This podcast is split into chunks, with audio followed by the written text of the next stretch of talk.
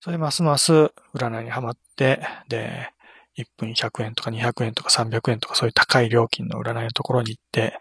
ね、それじゃ満足できないからって言ってもっと高いとことか言ってね、1回占うのに10万、20万かかるようなところまで行ってしまうとか、最終的には変な宗教にまで入ってね、で、身を滅ぼすみたいなね、うん、もう家族、もう自分だけじゃなくて家族まで不幸にしてしまうとか、なんかそういうおかしな道に行ってしまうしまいがちなのは、まあ、占いの間違った活用の仕方をしてるからでね。で、今、世の中にいる多くの占い師がそういう間違った占いの仕方をしてる人がすごく多い。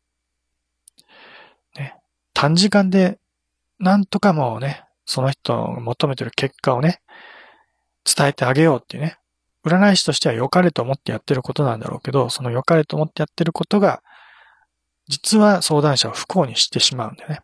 なので、最終的な結論として簡単に言っちゃうと、占い結果だけを相談者に伝えるようなことをすると、その相談者は不幸になります。こんばんは。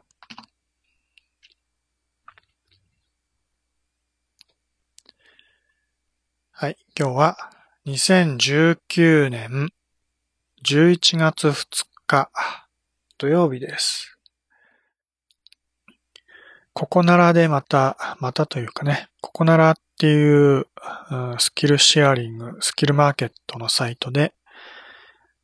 占いのね、タロット占いのサービスを一応出品はしたんだけどね、だいぶ前にね。えー、最初に出品したのが1枚占い、タロットカード1枚占いということで出品してみましたが、えー、未だに未だにまだ一人も依頼が来ておりません。どうすれば依頼が来るのかよくわかりませんが、とりあえず来ておりません。で、えー、昨日か一昨日ぐらいに、昨日だったかな。もう一つ別の出品、えー、をして、えー、今度は音声通話占い、まあ、電話占いの出品をしました。えー、ここならのね、電話占い、電話占いっていうか、電話、ん？なんていうかな？有料通話、有料通話サービスで電話占いもできるというね、そういう機能があって、えー、1分100円っていう料金で、占いを受け付けて、受け付けるようにしました。1分100円高いけどね、えー、それは最低料金です。一番低い設定で1分100円。で、それ以上はまあ、いくらでもね、自由に設定はできるみたいだけど、まあ1分100円でも私からするとかなり高いなと感じるぐらいの料金なので、できればもっとね、下げたいなと思うんだけどね。もうこれ以上下げることできないので、とりあえず1分100円で出品してみました。これも未だに、えーえー、依頼は来ておりません。一応、今の時間帯も、ここならの電話占い受付中になってます。なので、まあ一応そっちの有料占いを優先するので、えー、もしライブ配信中にここならの依頼が入った場合には、ライブ配信を中断して、そちらに、え、ここならの方に移るという感じになります。うん、まあ、どうなんだろうね。来るのか来ないのかよくわかんないけど。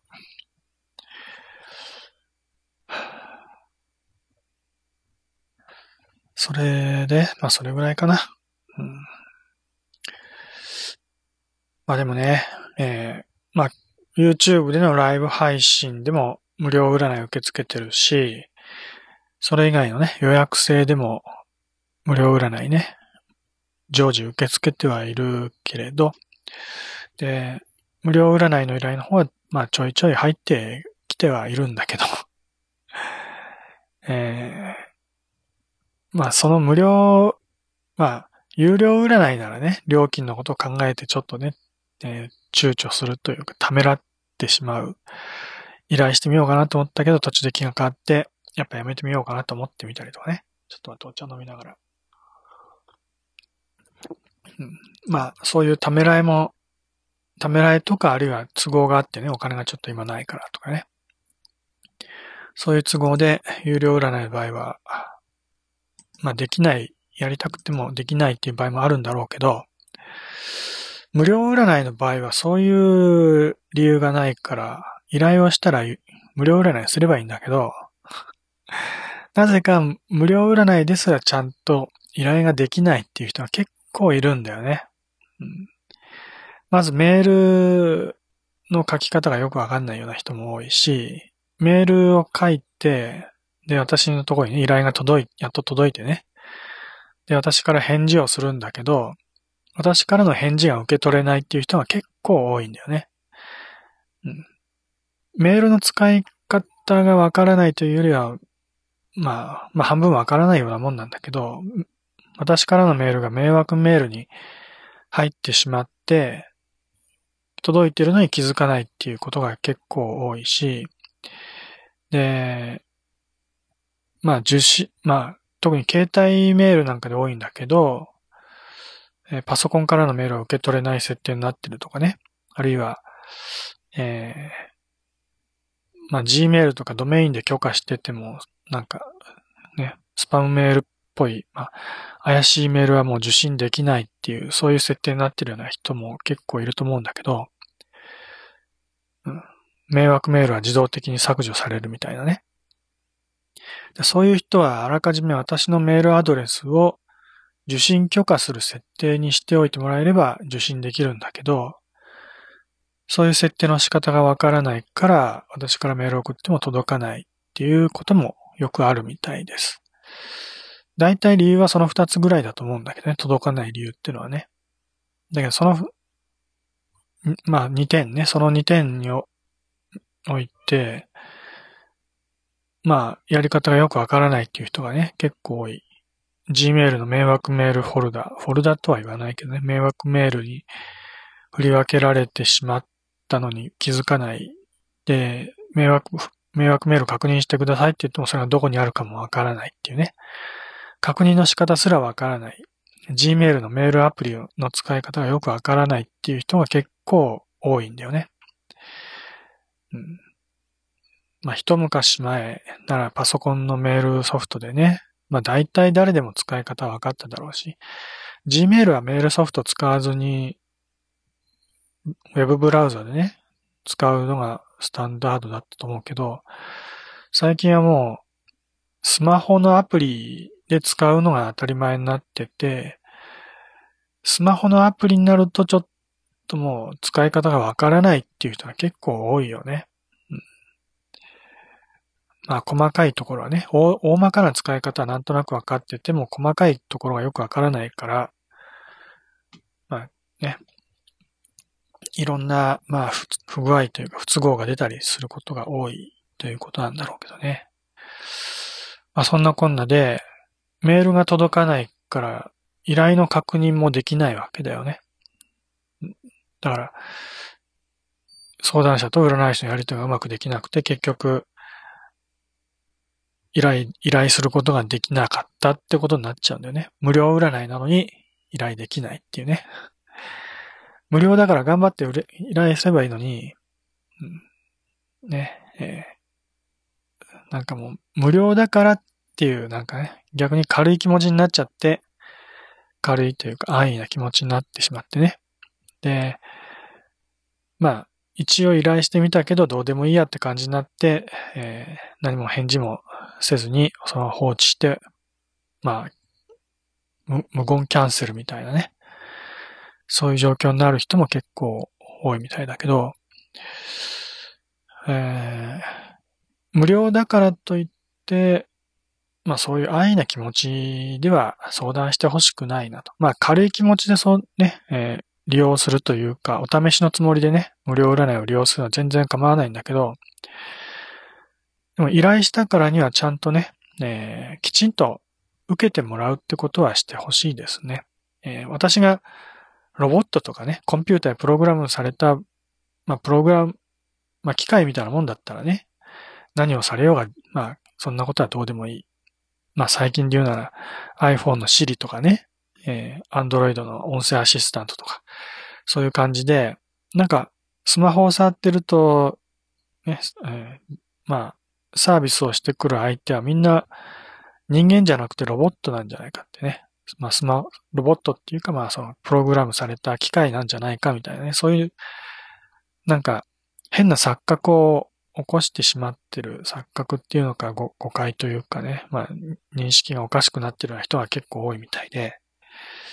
えー、無料占いも当然私が生身の人間でやってますって言ってはいるんだけど、そういうのがなんかね、そういう認識がなくて、えー、頭では分かってるんだろうけど、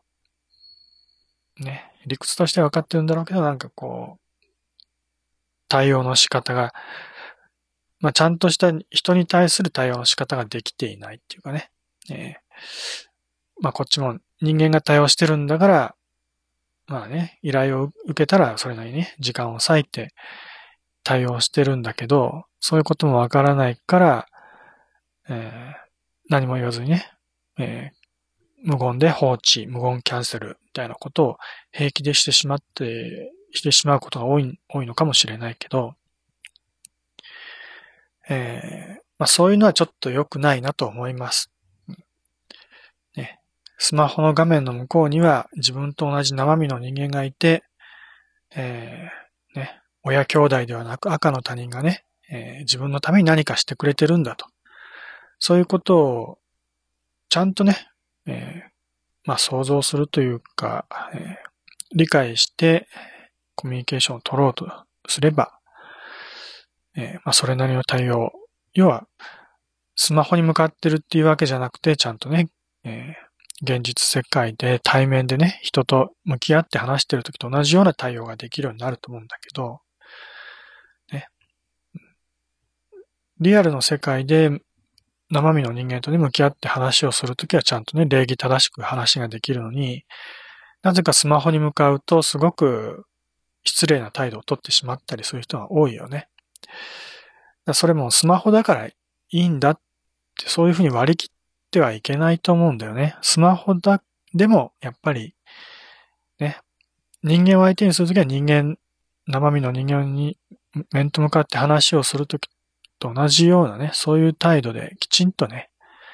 礼儀正しい対応をした、するべきだとは思います。まあ、相手がね、まあ、最近は本当に AI、AI が増えてきてるからね、ロボット。うん、シリみたいなね、そういうものとか、A、AI 的なもの、ロボット的なものが増えてるから、で、その増えてきたそのね、AI なんかも割と高性能で、まあ、実際の人間の対応とね、あんまり変わらないというか、ね、かなり真似て、真似できるようになってきてるからね。うんえー、だから、なんかもうスマホに向かってると、なんかそういう生身の人間じゃないようなね、そういう変な錯覚を起こしちゃうんだろうね。うん、もう本当そこはなんとかしてほしいよね。なんとかしなきゃいけないよね。あの、時代がそういうふうに変わってきてるっていうふうに受け入れるんじゃなくて、反省して、なんか変え、逆に変えていこうっって考えなきゃいけないよね。変えることが新しい考え方だと思います。そういう時代を受け入れていくっていうのは、なんかね、うん、まあ、むしろ古い考え方なんじゃないかなと思います。古いというか、ま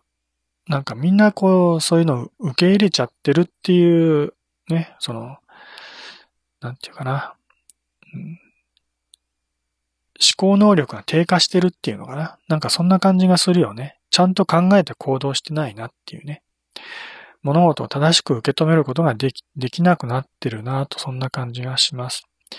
まあ、これは占いの依頼でね、相談者と話していてももう本当に痛感してることで、これはもう実際占い、占いのね、まあ依頼して、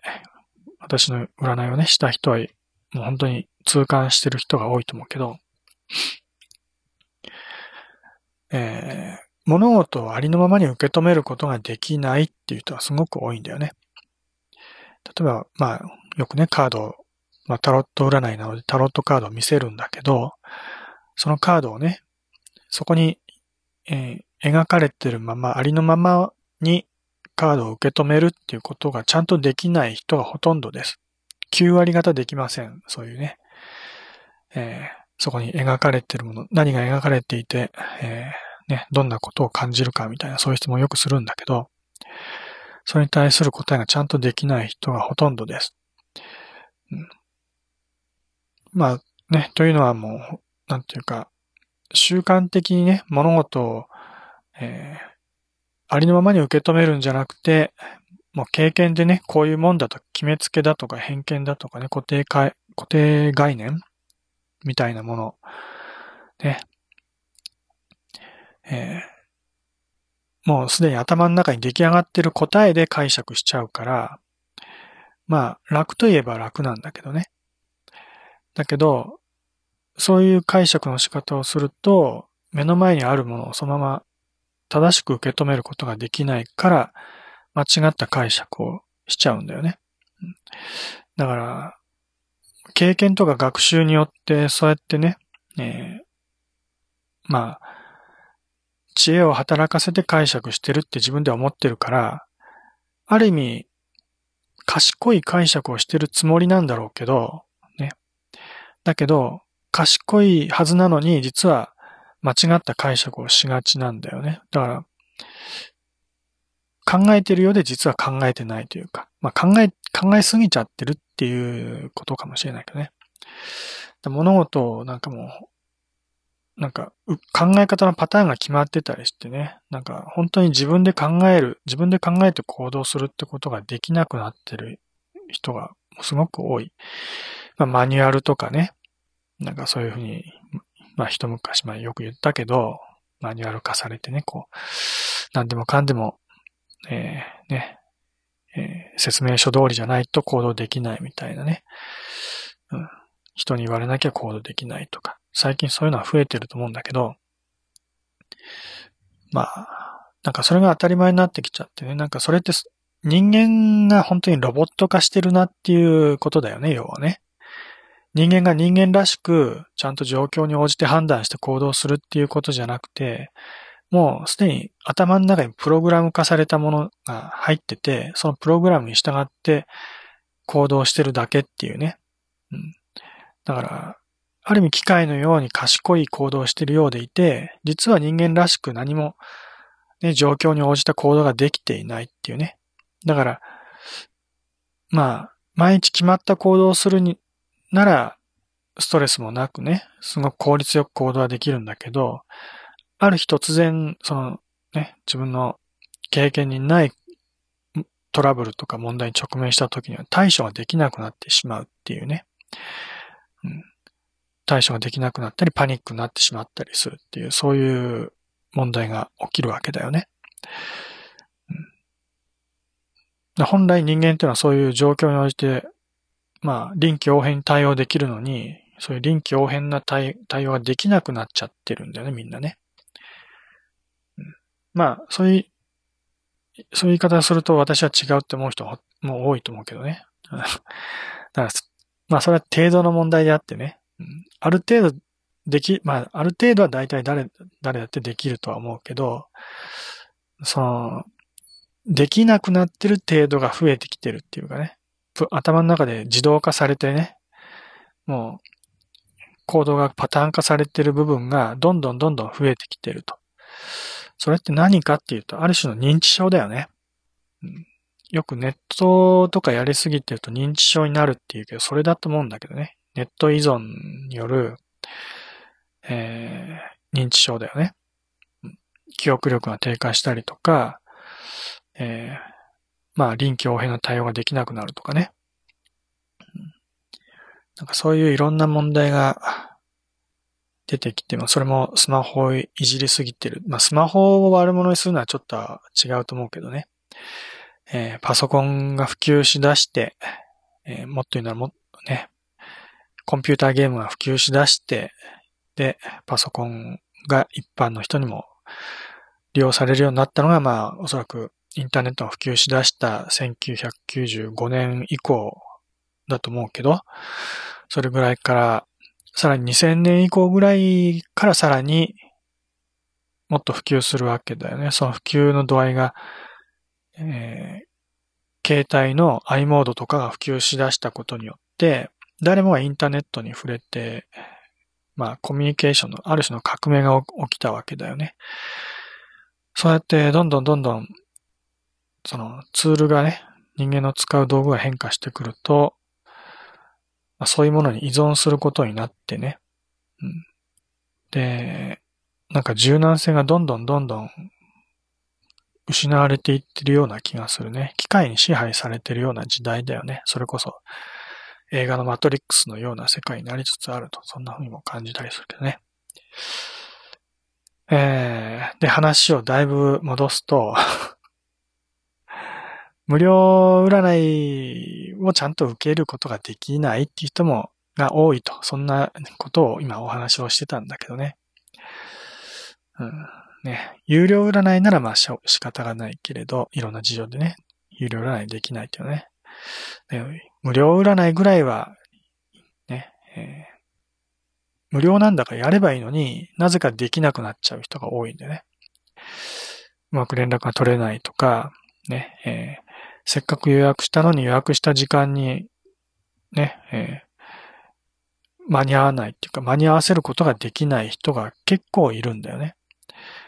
なんかそういう時間にルーズっていうか、無料だから、なんかそこちゃんとしなくていいみたいな、そういう、そういう、なんかね、気も、気の緩みみたいなものも出ると思うんだけどね。ちゃんと、もうね、前日とか何日か前に予約をしてるのに、っていうか、まあ、まあ、予約して時間が経てば経つほどだけど、忘れちゃうんだけどね、時間が経つほど忘れちゃうんだけど、うん、せっかく予約してるのに、その時間にスケジュールを合わせられない人がいるんだよね。だから自分の仕事のスケジュールと同じで、ちゃんときちんとね、自分の日常のスケジュールの中にその占いの予約も入れとけばいいのに、そういうことが、まあできないんだよね。無料占いだとそういうことをやらない人が結構多いんです。やらないってことは結局できないってことだけどね。うんね、予約してても、予約するところまで行って予約してるのに、それすら受けることができないとかね。うん、予約にまで至らないとか。うん、だから、無料であっても有料占いと同じような気持ちでね、えー、真面目に向き合って相談してくださいと。そんな風に思います。まあ、私の、まあ、スタンスとしてはもちろんね、その、お試し有料占いをする前のお試しとして無料で、まあ、無料占いやってみたらどうですかって感じで提供してるサービスなんだけどね。まあ、お試しだから、まあ、軽い気持ちでっていうのはもちろん、それは問題ないんだけど、あんまり、ね、無料占いでそんな深刻な相談されても逆に困るけどね。だけど、相談する内容はともかく、あの、向き合う姿勢はちゃんとね、えー真剣、真剣な気持ちでやってほしいと思います。ね、え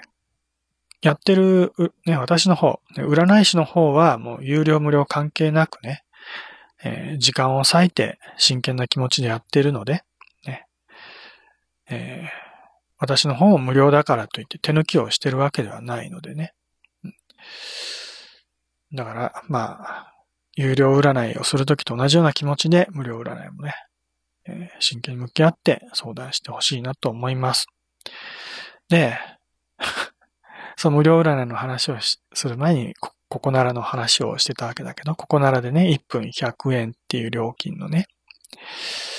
えー、まあ無料占いもずっとやってるけど、まあ、まあ無料占い、うん、ずっとやってるけれども、まあ、ね、そういう無料占いやってる私が1分100円で占いをするっていうのは、ちょっとね、えー、高すぎるなと思われるかもしれないけどね。まあ、どう、まあ、どう受け止められるかわかんないけど、うん、で、まあ、その、料金がそういう料金だから、どうしても、占いのやり方も制限されてくるなって気はするんだよね。大体その出品してる人の傾向を見ても、やっぱりある程度短時間でやできますよっていうサービスの提供の仕方をしてる人が多いなっていう印象なんだよね。5分以内でやりますとか、10分以内でやりますとか、ね。そんなに長時間はかけませんよっていうようなことをあえて書いてるような人も結構います。だけど、10分や20分で、ましてや5分で終わるような、そんな、まあもちろんそういう占いにも需要があるのはわかるよ。だけど、まあ、そうね、そんな、そんな、うん、まあ、ここで批判するほどのことじゃないけど、まあそういう占いも良しとしましょう。ね。えー、短時間でやる占いももちろんそういう占いやりたいっていう人は多いと思うし、ね。えー、そういう占いを、で、まあ、ね、日常のちょっとした空き時間でそういうのを活用して、えー、ね、日常生活を豊かにしたいという人は、まあ、別に問題はない。そういう考え方は問題ないので、だからそういう需要に応えるために短時間の占いをやってますよっていうのはいいんだけど、うんにしても、例えば10分だったら、1分100円だからね。10分なら当然100、えー、1000円かかるわけだよね。10分占い師とお話をする。まあ、お話なんかできないよね。10分だったらもう質問して占いを結果を聞いておしまいってことになると思うけど、それに1000円かける価値がありますかと、うん。1000円は高いよね。500円ぐらいならワンコインっていう印象があるから、まあ、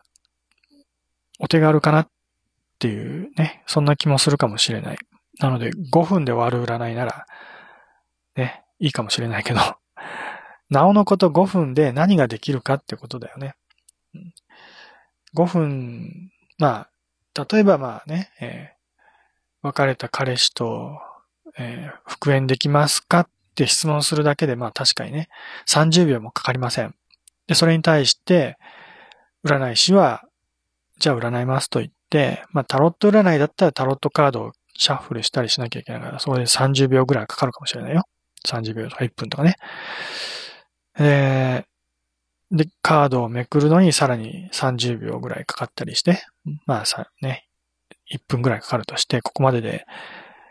えー、約3分、ね、このやりとりおそらく約3分かかります。で、そっからカードを見て、占い結果を伝えなきゃいけないけど、か本来なら解釈する前に多少時間は必要だよね。だけどまあ、そういう短時間で占わなきゃ、占わなきゃいけないという需要に応えるために、あんまり考えずに、もう直感でバッと答えるわけだよね。うん、もちろん、占いの知識とかね、経験もあるから、そういうのを駆使して、えー、できるだけ短時間で情報を伝えるわけだけど、え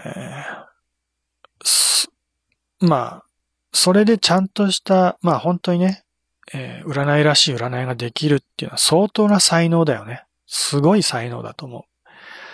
で、そういう才能がある人は当然いると思うし、それができる人こそ本当のね、まあ本物の占い師って言えるかもしれん、言ってもいいと思います。ね。で、まあ、少なからずそういう人はいるだろうけど、でも、今世の中で占いをやってる人すごくたくさんいるけど、そのたくさんいる人のほとんどがそんなことできるわけないんだから。真似事は多分できるよ。ね。えー、やり方を教えてもらって、こうやればうまくいきますよってやり方を教えてもらえば、それなりのものはできると思うけど、でも、所詮は真似事だし、薄っぺらいものなんだよね。中身なんか大したことないし、で、まあ、答え方もね、いろいろ知識で暗記したものがあれば、まあ、経験を積んでれば経験も含めね、えー、まあ、一気にいろんな言葉が出てくる場合もあるよ。で、それは才能っていうよりは、まあ、学習だからね。努力でそ、あれ、それ、ある程度はカバーできるけど、でもそれをや、やるっていうのは、要は、あの、ね、えー、テンプレートを使って、まあ、もうすでに出来上がってる答えを、もう、ね、ただ、頭の中から呼び出して、口に出して言ってるだけっていうね。うん、それこそもう年賀状のね、印刷みたいにね、プリントごっかなんかで印刷するみたいに、す、えー、で、に出来上がったね、えーえー、フォーマットというかテンプレートみたいなものをね、ガチャンガチャンってね、適当にプレスして、印刷して、えー、それを送ってるだけみたいなね。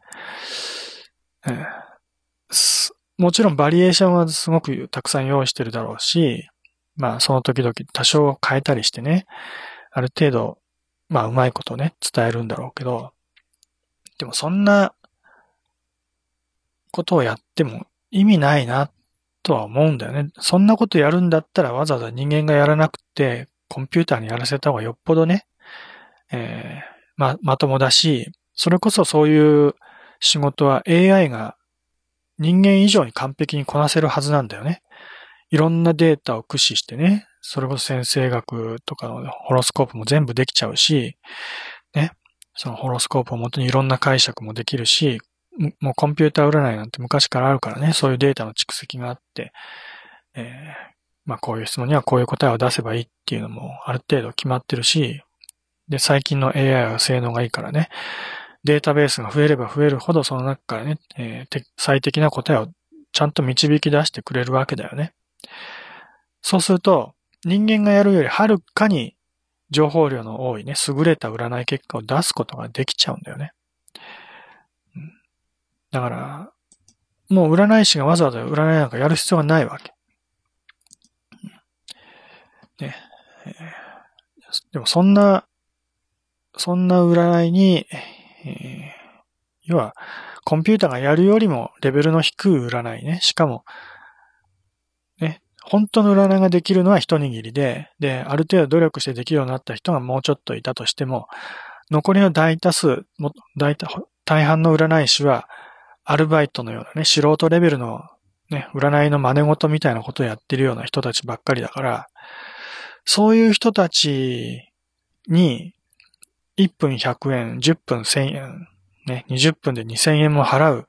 価値がありますかっていうことだよね。私はないと思います。そんな占いをしても意味はない、ないです。要は、どんなに優れた答えを出したとしても、その答え自体には何の意味もないと思います。なぜなら、占いってのは答えじゃないんだよね。占いも、ね、えー、まあ、スポーツやなんかと一緒で、過程が大事なんだよね。まあ、結果も大事だけれども、ね、え、勝った負けたのね、結果、スポーツは必ずそういうのつきまとうけど、そのためには過程があってこそだよね。うんえー、まあ、最近だとラグビーかなんかが流行ってんのかなよく知らないけど、ね、えー、サッカーとかババスケットボールとかね、バスケットボールにしとこうかな。えー、バスケットボールっていうのはゴールにね、バス、ボールを入れれば点数が入っていくわけだよね。で、相手より、相手のチームより自分のチームに、あまあ、たくさん点を獲得した方が勝ちと。勝ちっていうのは結果だよね。うん、で、まあそういうトーナメントかなんかだったらその結果さえあれば、もう、ね、勝てなんかどうでもいいって思っちゃうかもしれないけど で、優勝したいと思ってたら、勝てばいいんだから、ね、勝ちましたっていう結果さえ分かればいいんだよね。だから、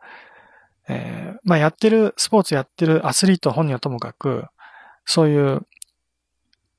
ね、スポーツチームのファンの人たちは、新聞かなんかを見て、そのチームが勝ったか負けたかだけを見れば、満足できますかと。ね、えー、今日はこの試合に勝ったと。で、もう、むしろもね、その、試合、試合の勝ち負けの過程すらも全部省略して、最後に優勝したかどうかだけでも、だけを知れればいいみたいなね。えー、だから、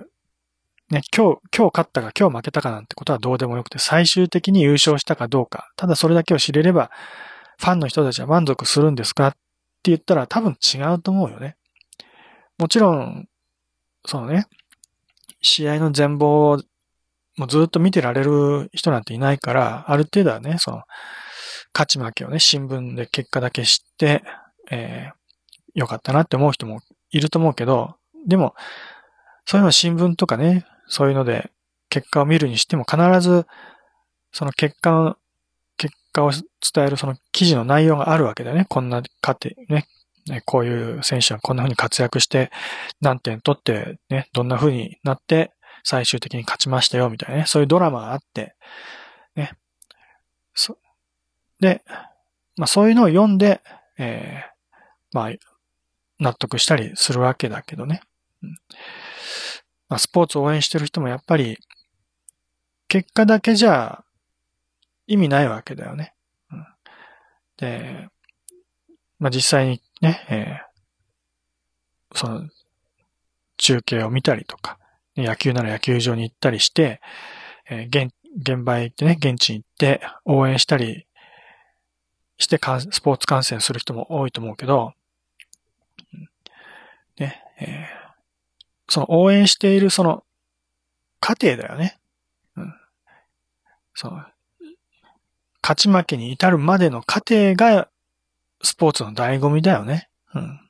勝ち負けはもちろん大事だけど、それ以上にその過程が大事で、ね、どんな風に、誰が何をしてどんな風にして、ね、どんな風に盛り上がってね、どんな風に、えー、ね、点、点を取り返してとかね。なんかいろんなドラマあるわけだよね。一試合の中にね。で、占いも全く同じで、ね、えー、彼氏と復縁できますかっていう質問に対して、できますっていう答えだけを伝えることはもちろん簡単にできるよ。できますって言うだ言うだけよかったら、それこそもう10秒もかからないよね。さっきの例で言うなら、占うまで仮に4分かかったとしても、結果を伝えるのにはもう10秒もかからない。ね。はい、結果出ました。ね。えー、あなたと彼氏は、ね、復縁できますよ。あるいはできませんよ。って言ってもうおしまいと。でもそんな、もちろんその結果を知りたくて占ってるだろうから、ね、早くその結果を知りたいっていう人はもちろん多いと思うけど、でもそんな結果だけ知っても何の意味はありません。占い師のとこ行ってそういう結果を聞いて満足してる人も多いと思うけど、でも、その結果だけを聞いても、占いに何の価値もないと思うんだよね。えまあ、わざわざそうやって占い師のとこに行ってね、占いをするっていうのは、まあ、占いそのものが一種の儀式みたいなものでね、スポーツに例えてもいいけど、まず最初にね、えー、これから占いを始めますっていうところから始まって、で、相談者の話を聞いて、で、えー、タロット占いであればタロットカードをシャッフルするっていうところも一種の儀式だよね。で、シャッフルをしてカードを並べると。並べるときも適当にカードをね、ばらけるわけじゃなくてね、それなりの並べ方があって、で、その並べ方、そ、ね、いろんな並べ方があるけど、そういうのもある種の儀式だよね。儀式の、まあ、ほ、何？やり方にのっって、えー、やるわけだけど、そういう儀式を経ることによって、そこに魔法的な力が加わるわけだよね。まあ、神様のね、力が、こう、作用して、それで、本来見えないものが見えてきたりするっていうね、そういう、まあ、儀式だよね。そういう、あらゆる過程があってこそ、すべてに意味があってね、うん、意味のある結果が出てくるわけだけど、その結果を伝えるにおいても、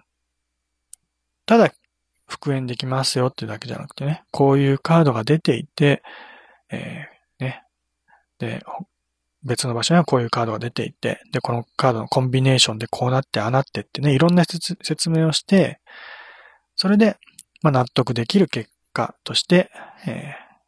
まあ、最終的な判断として、復縁できるでしょうっていうね、最終的な結果が導き出されるっていうことになるわけだよね。まあ、もちろん、聞いてる方からすれば最終的な結果だけ聞けばいいっていうね、思うかもしれないけど、でもそれだけを聞いて、本当に納得できるかっていうと納得なんかできるわけないんだよね。納得はできないわけ。ただ結果を聞いて、ああ、そうかって思うだけだよね。ね。えー、復縁できるのか、あできないのか。ね。そのどっちか、ね。それだけを聞いて、ああなんかよくわけのわかんない占い師がそんなこと言ってるなっていうだけで、自分のこう、胸には全然響かないわけだよね。ただ結果を聞いただけじゃ。短時間の占いではよく、そういうことが起こりがちなんだよね。まあ、ね、え、できるだけそういうところを補いながら話ができる占い師もいるかもしれないけど、でも、もうとにかく時間を短くしようっていうね、そういう考えからいろんなものを省略しすぎちゃってね。で、結果だけ伝えておしまいっていうね。で、相談者の方も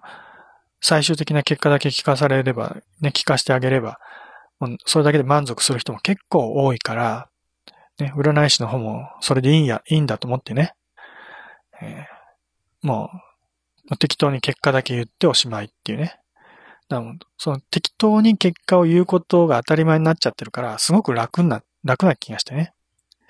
楽なんだよね。結果だけ言うのはね、実はね。いろんなめんどくさいこと省略できるから、すごく楽だし、労力もかからないと。占い師にとっても楽なのに、もらえるお金はたくさんもらえるわけだよね。うん、なんかすごい詐欺っぽいことやってるよね。うん、でも、それじゃあ意味がないわけ。もう、なんでこう意味がないかっていう説明はすごく長くかかるっていうか、説明は難しいんだけど、あの、ね、え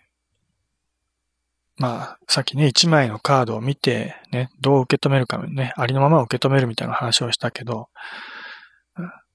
あの、まあ、カードというかね、その、物事、世の中に起きている状況について受け止めるときも、あの、これがこうなりますよっていう理屈というか結果だけ聞いても誰も納得しないわけ。ね。えー世の中に起きている状況が、こうなってああなってこうなったからこうなりますよっていうね、そういう、ちゃんと理由も説明しないと誰も納得できない。まあ理由、理由の説明というよりも、目の前にこういうことが起きているんだってことを自分の目で確認しないとね、うん、なんでこうなったのかってことがわからなかったら、自分の中でね、どんなにもう結果だけね、もう明確な計画結果だけ聞かされても、胸に響かないっていうかね、頭の中入ってこないわけだよね。理屈では理解できると。ね。もう受験勉強やってきたような人たちだったら、あの、ね、もう丸暗記でね、えー、どういう理屈でそういう答えが出るのかってことなんかわからなくても、もう答えだけ分かってれば、ね、ちゃんと試験に合格できるからっていうことで、もういろんな、もうね、問題に対する答えを丸暗記していくわけだけど、そういう勉強の仕方が分かってて、答えがだけ分かってればいいっていうね、そういう考え方も、考え方をする人も多いかもしれないけど、でもその答えだけ知ってても、実は何の役にも立たないわけだよね。生きていく上で何の役にも立たないわけ。大事なのはどうしてそういう結果に至ったのかっていう、その過程だよね。うん、単純な算数でもね、うん、1たす1がなんで2になるのかっていうね。1たす1は2なんですってね、もう何の理屈もなく暗記して、もう条件反射的に答えが出てくるだけでは意味がないんだよね。なんで1たす1が2になるんだと。まあちょっとそれは最近ちょっと問題になってて 本当に1たす1が2になるのかっていうのはね、あの、頭のいい人ほどの頭を悩ませるとこ、悩ませるところらしいけど、なのでその辺ちょっと理屈、例としてはちょっと不適切かもしれないけどね。うん、掛け算だったら、まあね、7×7 が7、7、49で49になりますよと。これ完全丸暗記だよね。掛け算の九九なんて日本人は小学生の頃から丸暗記することをもうね、強制させ、させられてるっていうか、もうね、覚えさせられてるけど、もちろんそれによってすごく計算が楽になったよね。掛け算の九九を覚えることによって、ね、なんで 7×7 が49になるかなんていう理屈は、もちろん理屈も教えてもらうけどね。でも理屈なんか知らなくても7749ってね、そのもう頭の中でその音だけ覚えとけば、簡単に計算ができちゃうわけだよね。うん。それはそれでいいと。生きるため便利なんだよ、すごくね。丸暗記するってことはすごく便利だけど、でも、なんで 7×7 が49になるんだってことが分かってないと、あの、いろんな応用が効かないわけだよね。だから決まったパターンの仕事をするとか、なんかやると、ね、作業をするときには、丸暗記した、もうパターン化したね、マニュアル化したものを利用すれば、それで十分なんだけど、もうね、なんかこう、いつもと違うことが起きたときには応用が効かなくなっちゃう。ね。そこで、その理屈が分かってないとね、7×7 が49になるっていう理屈が分かってないと、ね、ねうん。ね、全然こう、なんかね、いつもと違うことが起こったときに、えー、適切な答えが出せないと。ね、応用が効かない。まあ、それじゃあいけないよね。だから、占いでも同じでね、結果だけ聞いても実は何の意味もないわけ。うん、まあ、何の意味もないっていうか、一時しのぎでね、多少は役に立つこともあるかもしれないけど、でも応用が効かないから、状況がちょっと変わったりすればね、何、何の役にも立たなくなっちゃうわけだよね。うん、で、結局そういう結果だけを聞いてそれを受け止めるようなね、そういう行動パターンとか思考パターンが出来上がってしまってると、あの、まあ、ちゃんとしたね、もう、まあ、自分の人生を切り開いていくことができなくなっちゃうから、どんどんどんどん、なんか変なね、自分のこう進んでいく道がおかしくなっていくわけだよね。だから占いをすると、あの、不幸になるっていうのはそういう人のパターンだよね。本来は占いをちゃんとやってれば不幸になるなんてことは絶対にありえません。ね、占いをすればするほど少しでもいい方向に向かっていくはずなんだよね、占いはね。うん、だけど、活用の仕方は間違えてるっていうかね、そうやって結果だけ聞いてな満足してるようなね、そういう人が、そういう人の場合は、どんどんどんどん自分のね、人生をダメにしてしまうんだよね。自分で人生を切り開けなくなっちゃうから、占いにどんどん依存しちゃうしね。依存するかしないかはまあ、その人次第だけど、依存してしまうことにもなりかねないしね。占いがないともう自分では何もできなくなってしまうみたいね。それでますます占いにはまって、で、1分100円とか200円とか300円とかそういう高い料金の占いのところに行って、ね、それじゃ満足できないからって言ってもっと高いとことか言ってね、1回占うのに10万、20万かかるようなところまで行ってしまうとか、最終的には変な宗教にまで入ってね、で、身を滅ぼすみたいなね、うん、もう家族、もう自分だけじゃなくて家族まで不幸にしてしまうとか、なんかそういうおかしな道に行ってしまい、しまいがちなのは、まあ、占いの間違った活用の仕方をしてるからでね。で、今、世の中にいる多くの占い師がそういう間違った占いの仕方をしている人がすごく多い。ね。短時間で、なんとかもうね、その人が求めてる結果をね、伝えてあげようっていうね。占い師としては良かれと思ってやってることなんだろうけど、その良かれと思ってやってることが、実は相談者を不幸にしてしまうんだよね。なので、最終的な結論として簡単に言っちゃうと、占い結果だけを相談者に伝えるようなことをすると、その相談者は不幸になります。ということです。だから、だから、占い師、あるいは占いが人を不幸にすると、そういう誤解が広まっちゃうんでね、実際不幸になる人もいるので、うん、本来はそんなことはないんだけど、そういう間違った占いの活用の仕方をしてるので、不幸になる人が出てきてしまう。それでもうね、えー、とばっちりというか、真面目にね、えー、ちゃんと占いやってる人まで、占いなんてね、こう、詐欺みたいなことやりやがって、みたいなね、そういう非難をされてしまうと。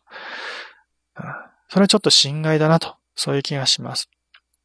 ね、真面目にやってるのに、えー、そんなことは言われたくないと。なので、えー、占いは短時間でやろうなんて思わないことです。できるだけ時間をかけましょう。ね、少しでも長くね、時間をかけて、えー、ね、きちんと占いをすると。ね。もうスポーツと一緒です。ね。えー、一試合丸々ね、きちんと、えー、もう、プレイすると。ね。最後の結果だけ聞いても何の意味はない。ね。1時間なら1時間のスポーツ観戦すると。野球だって1試合終わるのに何時間もかかるわけでしょ？ね。えー、まあその何時間かけた結果が今日は勝ちました、今日は負けましたっていうね、結果になるわけだけど、その結果を出すまでにはそれなりの時間もかかります。占いも一緒。ね。えー、時間をかけてや、やったからこそ、それなりの結果が出るわけです。で、その結果がね、いい結果であれ悪い結果であれね、その過程をきちんとやってれば、占いは必ず活かすことができます。だけど結果だけ聞いて悪い結果を聞かされてね、がっかりして終わりなんてね、それじゃあ幸せにはなれません。何の意味もない占いだね。で、な、そういうふうに思われたくないから占い師もごまかしてね、悪い結果が出ても、実はこういうね、感じで、あなたの運勢は悪くないですよ、みたいなね、そういうちょっとしたごまかしをしがちだけど、そういうごまかしもししてはいけません。ね、嘘つきになっちゃうので。ね、占い師はもうありのままを伝える。もう一生懸命占って、ね、そこにあるドラマすべて伝えて、ね、で、最終的にこうなりましたと。それが占い師のお仕事です。占い師の方はみんなね、ちゃんとやりましょう、占いをね。はい。えー、ということで、今日も時間が来てしまったので、えー、お話はこれぐらいにしておきます。えー、まあなんていうかね、えー、占いはちゃんとやりましょうと、そういうことです。ね、一応最初の方で無料占いの話しましたけど、無料占いだからといって軽く考えてはいけないと。で、有料占いでも1分2分のね、短時間の占いで何ができるのかと。まあね、そういうことを考えてください。では今日はここまで。ではまたさようなら。